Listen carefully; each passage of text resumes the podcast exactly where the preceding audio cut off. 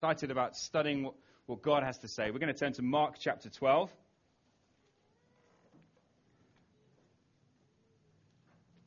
Mark chapter 12. It's on page 1017.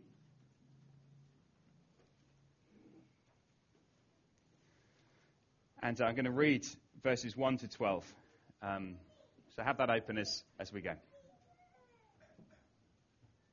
Mark 12, 1 to 12. Jesus then began to speak to them in parables. A man planted a vineyard. He put a wall around it, dug a pit for the winepress, and built a watchtower. Then he rented the vineyard to some farmers and moved to another place. At harvest time, he sent a servant to the tenants to collect from them some of the fruit of the vineyard.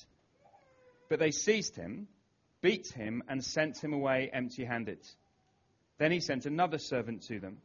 They struck this man on the head and treated him shamefully. He sent still another, and that one they killed. He sent many others. Some of them they beat, others they killed. He had one left to send, a son, whom he loved. He sent him last of all, saying, They will respect my son. But the tenants said to one another, This is the heir. Come, let's kill him, and the inheritance will be ours. So they took him and killed him and threw him out of the vineyard. What then will the owner of the vineyard do? He will come and kill those tenants and give the vineyard to others. Haven't you read this passage of Scripture? The stone the builders rejected has become the cornerstone. The Lord has done this, and it is marvelous in our eyes. Then the chief priests, the teachers of the law, and the elders looked for a way to arrest him because they knew he'd spoken the parable against them. But they were afraid of the crowd. So they left him and went away. I don't know how you feel about parables.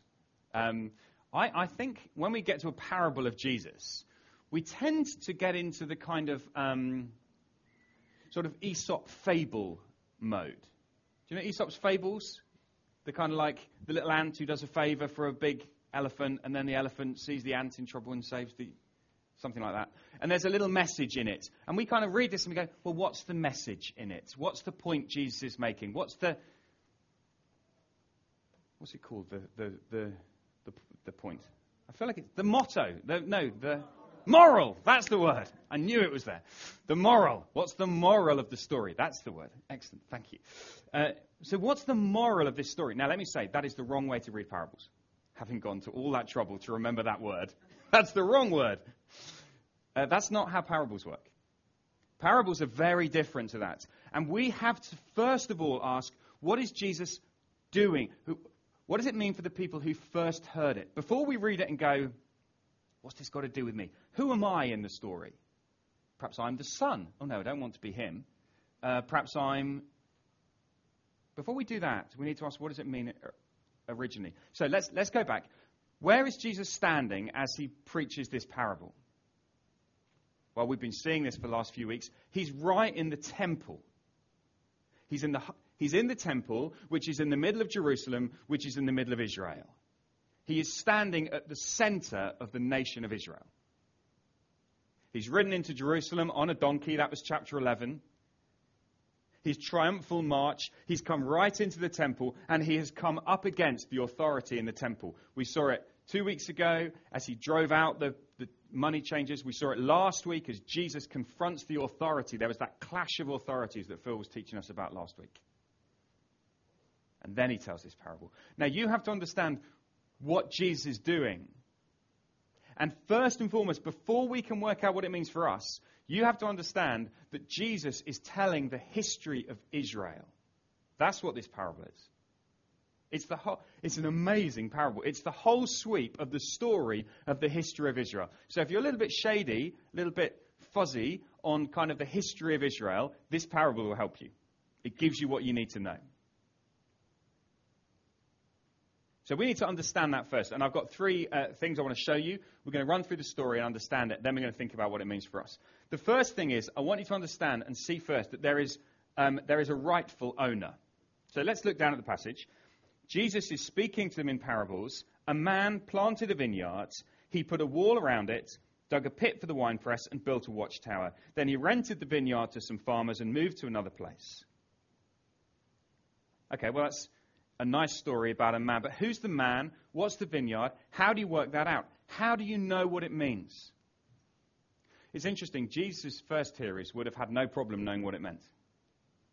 Um, keep a finger in Mark 12. And can you turn to Isaiah 5? Isaiah. Page 690.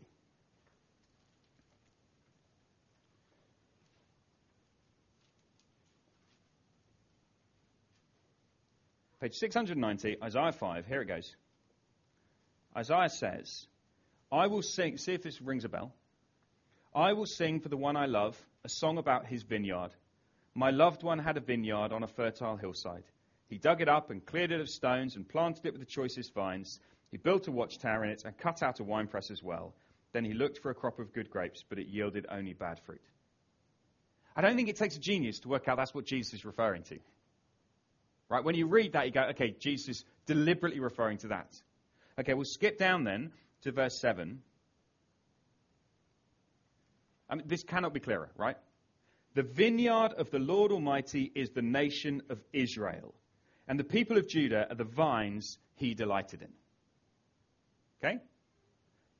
God is the owner, the man, and the vineyard is Israel, the nation of Israel.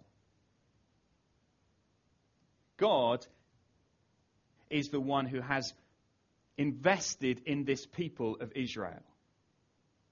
And did you see in Mark 7? It doesn't just say that they're his people, they're the people he delights in. They're the apple of his eye, they're his treasured possession. So this is how it goes, right? God took one man, Abraham. Here he is, one man. And from that one man, he brought the nation of Israel. From that one man, the whole nation of Israel comes. And they were slaves in Egypt, and God took them out of Egypt. And then, this is the language, right? And this is language that's used in the book of Jeremiah. God rescued them out of Egypt, and he planted them in a land. He cleared their way. He took them to a beautiful land. He defeated their enemies, and he planted them in that place. He protected them. And when God speaks of Israel, this is, this is so important for us to understand today. When God speaks of Israel, he calls them my people.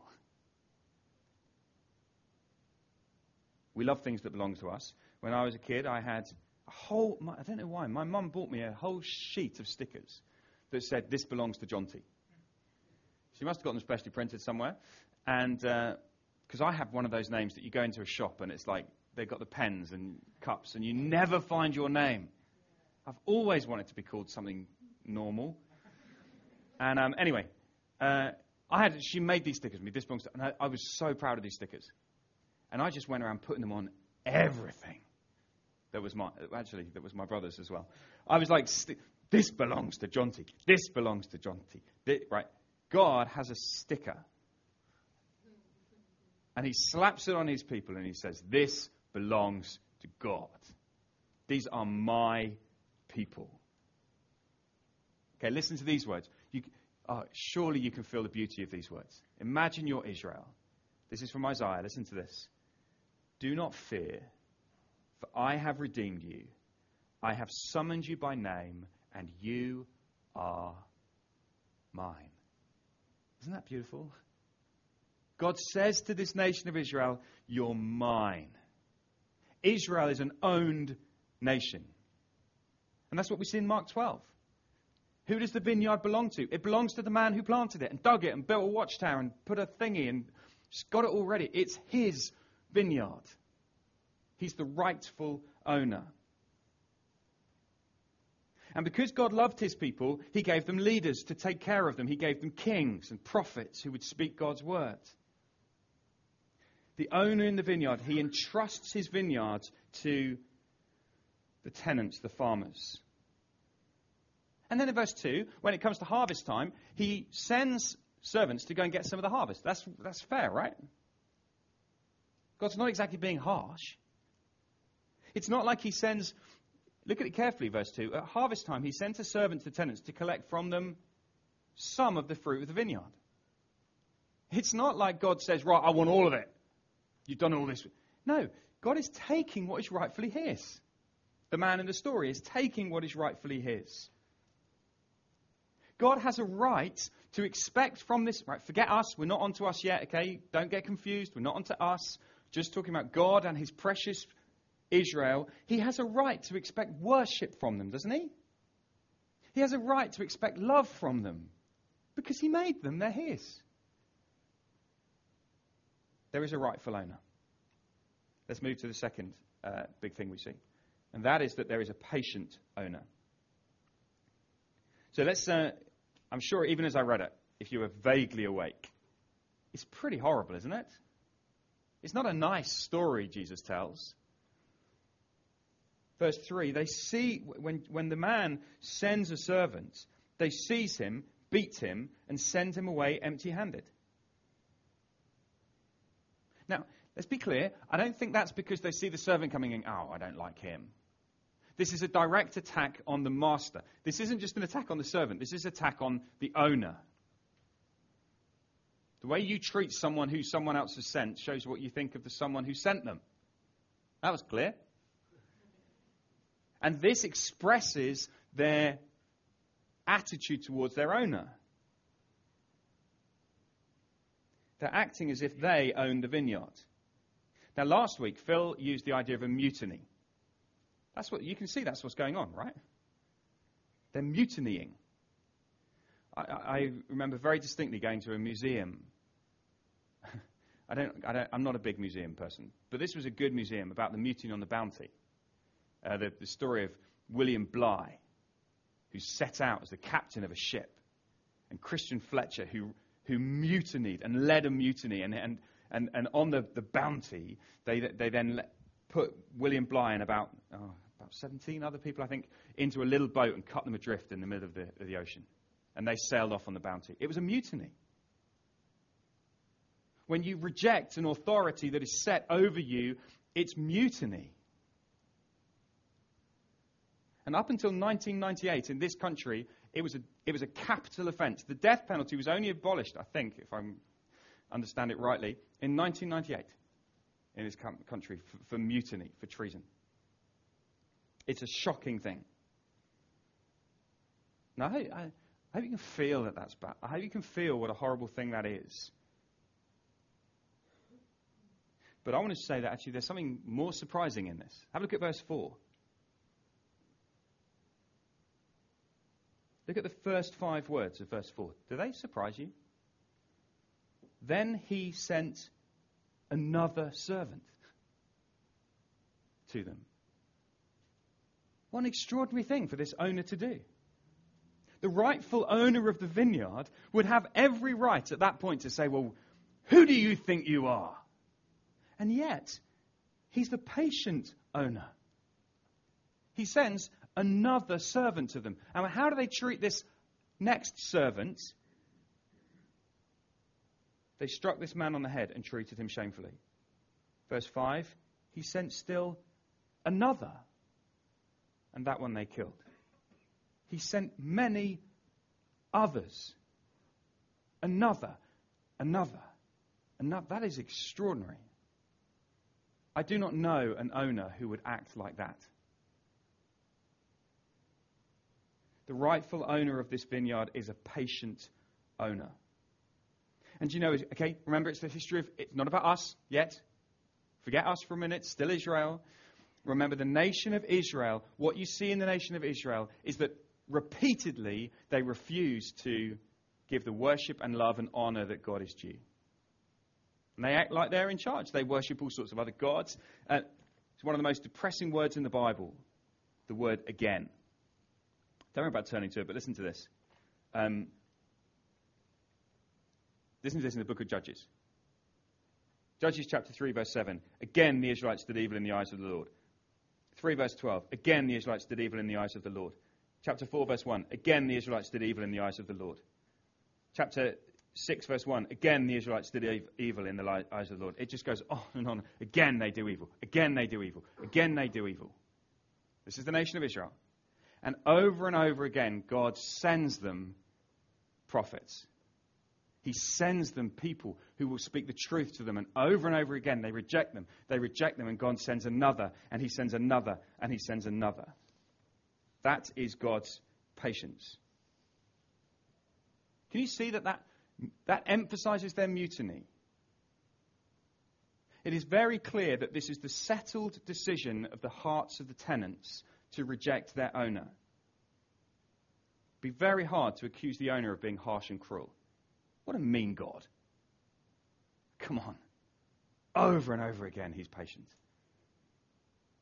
The history of Israel exposes not the harshness of God, but the tragic reality that the people have set their hearts on mutiny. This is not one strike and you're out. This is cricket like my mum plays cricket. Not like I play cricket. When we played cricket on the beach, this is how it went. I bowled a ball, got my brother out first ball. Like, yeah, come on. And mum would go, no, no, no, no, he's not out. He needs another go. And I'd be like, but I got him out. So we have to do it again. Second ball. Out! He's out again! No, you're being very mean. I'm playing cricket, Mum. It's so annoying. And they were only out when you had demonstrated a consistent and settled failure at cricket. Only at the point when you'd proved yourself utterly hopeless did Mum eventually say, Okay, let's let someone else have a go. It's like, oh, this is so. Rid-. All our games are like that. Trivial Pursuit was just the same. Trivial Pursuit was a nightmare. This is how Trivial Pursuit went, right? So if you're on her team, you're guaranteed to lose. Because when, when you ask a question of the other team and they're talking about it, they only had to mention the right answer and she'd go, Yes! Yes, that's it! like that. And like on the ones which you true or false, it was like they were bound to get it right. So Anyway, my mum had a, a very godlike attitude to sport. A patient. Have another go. Have another go. Another one? And that is what God is like. God is not waiting for his people to step out of line, and as soon as they make a mistake, he squashes them. That's true sport. Can you imagine in, in, in the ashes, in, in like England, Australia. Can you imagine? Out first ball and someone going, oh, give them another go. be terrific. That is the patience and grace of God. And then we get to verse 6. If, you, if, you have, if you've begun to feel the patience of God, you wait till you get to verse 6. Okay, before I read verse 6, I want you to remember that Jesus is telling this story. And I want you to try and think how hard it would have been to, for Jesus to get these words out. Imagine him trying to say this. How much pain must have been pumping through his veins as he spoke these words. Listen to this. He, the, the owner, had one left to send a son whom he loved. He sent him last of all, saying, They will respect my son. It's poignant, isn't it? There's only one left. And he's a son. A loved son. Jesus tells this with such moving poignancy. Just imagine the owner in the vineyard. Imagine his final embrace with his son as he sends his son to the vineyard. Do you not think there'd be tears coming down the, the face of the owner? as he, as he watches his son walk away to go to the vineyard. It's moving stuff. Such is his love for the vineyard. Such is the owner's love for the vineyard. He will do anything to save them. And in this verse, you get a glimpse into the very heart of God. You get a sense of the intimacy that there exists within God. This is mind blowing, right? We're standing on very holy ground when we read these words. In fact, one person I, I, I was reading this week describes verse 6 as the most important teaching that Jesus gives him about himself in the Gospel of Mark. Because Jesus, in this moment, is talking about his Father. And he's talking about the way his Father loves him. He's the Son. And we already know that because back in chapter 1, when Jesus was baptized, there was a voice from heaven who said, This is my Son whom I love. With him I am well pleased.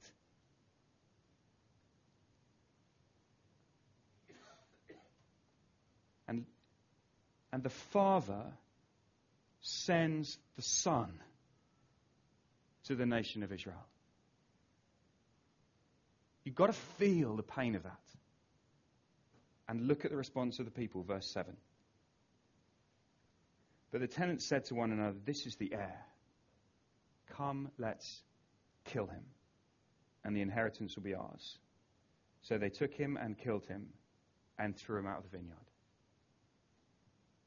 Jesus knows what they're about to do to him. He tells them a story about what they're going to do to him.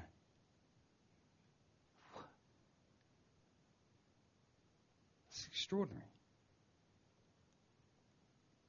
And here is the height of the mutiny. Here is the mutiny most clearly on display as they take the very son of the owner and they say, if we kill him. But do you not see there's a madness here? I mean, what kind of crazy world are they living on? What planet are they on that makes them think that by killing the son, the vineyard's going to be theirs? That doesn't make sense.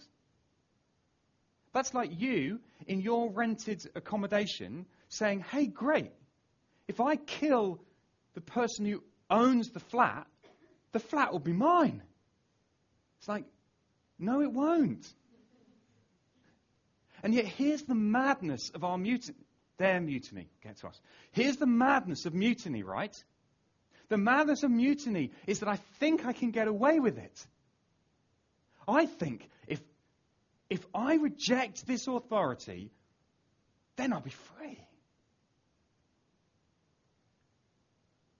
It's a madness. And that's why we need to see the third thing. There's a rightful owner, a patient owner, and there is a victorious owner. You see, if at this point you've begun to think that the story is a story of poor old owner, poor little old God, who had this people who were his and who he loved, and they just kept rejecting him, poor old God. No. Eventually, he acts in judgment against the wicked tenants. But please, do not accuse him of being harsh. Look what it says. What then will the owner of the vineyard do? What is he supposed to do? He will come and kill those tenants and give the vineyard to others.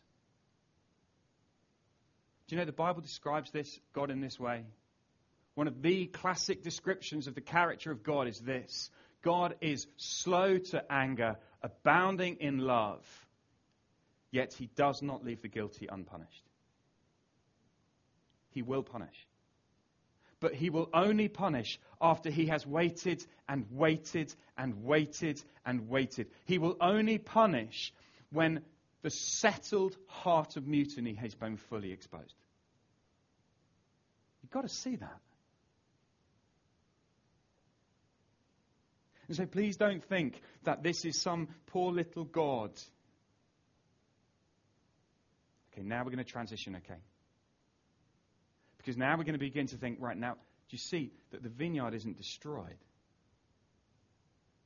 The tenants are killed and punished, but the vineyard isn't destroyed. Don't you see? Look what it says. He will come and kill those tenants and give the vineyard to others the vineyard continues. God still has a plan for a people who will be mine. He still has a plan for a people who he loves, a people who he treasures. And here's the beauty of this story. Because who are the others? It's us. We have become part of this vineyard.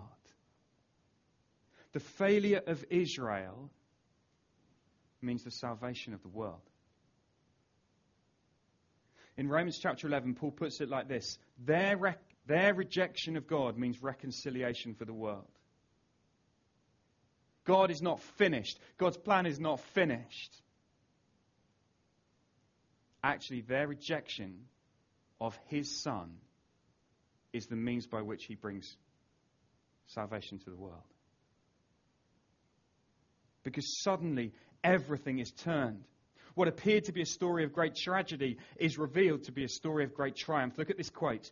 Jesus says, Haven't you read this scripture? The stone the builders rejected has become the cornerstone. The Lord has done this, and it is marvelous in our eyes. The rejected stone becomes the cornerstone. Everything is reversed. The defeat of Jesus at the cross when he dies in agony and pain becomes the victory of Jesus in the resurrection when he's raised from the dead. The, the crucified one is the risen one. The weak one is the all powerful one. The rejected one is the cornerstone. And through the story of Israel, through the rejection of God's Son, God is doing something marvelous. That's a great word, isn't it? Marvelous. It's a marvel. It is something to be marveled at. You are not supposed to get to the end of this story and feel sorry for God. You're supposed to get to the end of this story and marvel at Him. And marvel at the one who would show such patience and patience and patience and patience and send his son who would be rejected and yet through that rejection bring salvation to the world. We marvel at that. And God still has a vineyard, He still has a people. Those who are not a people are now a people. You are, as we come to Jesus, this stone, this precious and chosen cornerstone, as we come to Him, we are welcomed into this people. So hear those words, okay? If you are someone who is trusting in Jesus right now, listen, God speaks this. God says this over you. God says, those words from Isaiah, do not fear. This is, this is you, right? Do not fear, for I have redeemed you. I have summoned you by name, and you are mine. You have a rightful owner. We are an owned people.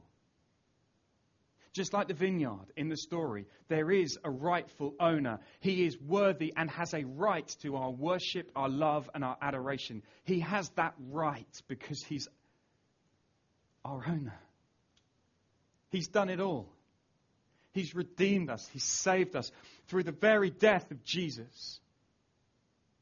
I, who was once in mutiny against God, living away from Him, He sent His Son to die on the cross. Jesus experienced the mutiny of humanity as He died. And through that rejection, He becomes now the one who saves me. He becomes now the cornerstone upon which I build my life, upon which we build the church. But we're owned. You have to understand, as you go into this week, you are owned. You were bought at a price. You are not your own. You know, when people say stuff like this, you know, people sometimes say, well, it's my body, I'll do what I want with it. We've all heard people say like that. In fact, perhaps some of us think like that. It's my body, it's my life, I'll do what I want with it. Can I gently, hmm, fairly strongly suggest to you it's not your body? It's not your body.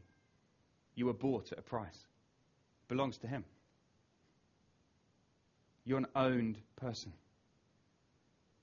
He's done it all. And His purpose for the vineyard is so good. His purpose for you is so good. It's to change you into the likeness of His Son and to take you to a place of eternal glory and joy. That's His plan for you, but you're not your own. We owe Him worship.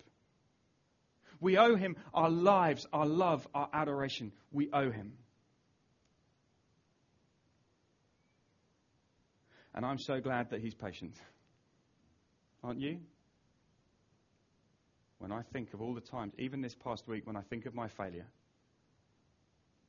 when I think I've lived just like these wicked tenants, when I've lived for myself and I've lived robbing God of glory, failing to give him glory, and just taking for myself and grabbing and acting as if I'm in charge. He's so patient. Over and over and over again, he forgives. You're in church again this afternoon so that you can hear him say to me, so, so, so, that you can hear him say to you, You're mine. Don't you see how patient? Even though we've rejected him, even this week we've lived as if he doesn't matter, and yet he's brought you, he hasn't destroyed you, he's brought you to church. And if you're not a Christian and you're here, don't you see how patient he is? He's brought you here so that you can hear the message of Jesus, so that you can know him. The God who made you, the God who's worthy of your worship and honor. He's so patient. But there's a, there's a warning here. There's a, there is a madness in our sin, in our mutiny. There is a madness. Because all of us have done this. All of us think, I, I think I can get away with it. I can do this and get away with it. The, the devil's first lie right from the beginning was, You shall not die. There is no consequence for sin. You can get away with it. Let's forget this, and then the, the, the vineyard will be ours. It's madness. It's complete nonsense. It's a lie. You cannot sin and get away with it. But there is one who forgives. There's the patience of God. Again and again, there's patience and he is the one who ultimately will be victorious. He is the one who, after years and years of patient, patience, patience, patience, one day he will judge this world. And just as he did for Israel, he will bring an end to those who are his enemies, who have consistently rejected him. And he will bring victory and glory to those who are his people. This is why it matters. And Jesus stood in the temple in Jerusalem, in the heart of Israel, and said, I'm the Son of God. And just in case you're worried, in case you're troubled by what I've said about Israel, and if you've kind of understood what I've said, I guess you might be troubled. God isn't finished with his people. God isn't finished with Israel. And around this world today, there are thousands and thousands and thousands of Jewish people who are meeting Jesus and wor- worshipping him as Messiah. And God has promised that he will gather in all of his people, he will gather them all.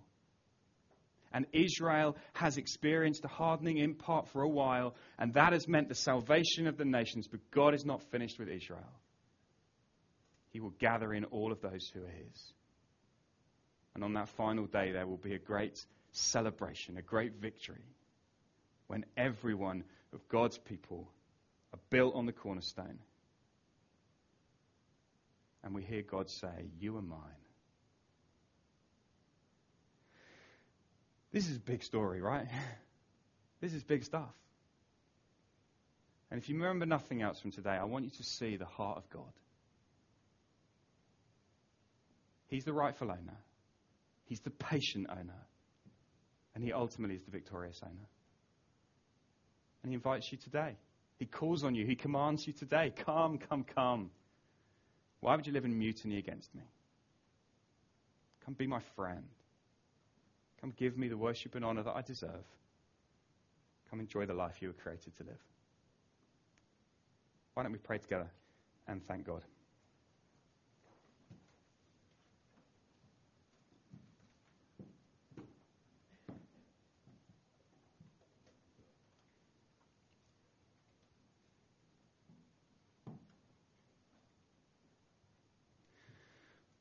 Oh, Father, I, that, that, description of you as slow to anger and abounding in love, Father, thank you. Thank you that you are so generous.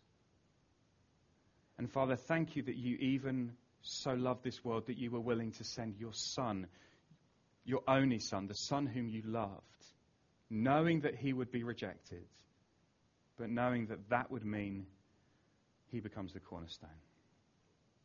Father, please help us to worship. Help us to delight. Help us to marvel at what you've done. And we pray this week we would live as owned people, enjoying your patience and looking forward to your victory when Jesus will be seen to be King of Kings and Lord of Lords. Father, we praise you in his powerful name. Amen. We're going to take some time to respond. We're going to um, sing together. Um, we're going to enjoy some of these truths. Um, we're going to sing a song that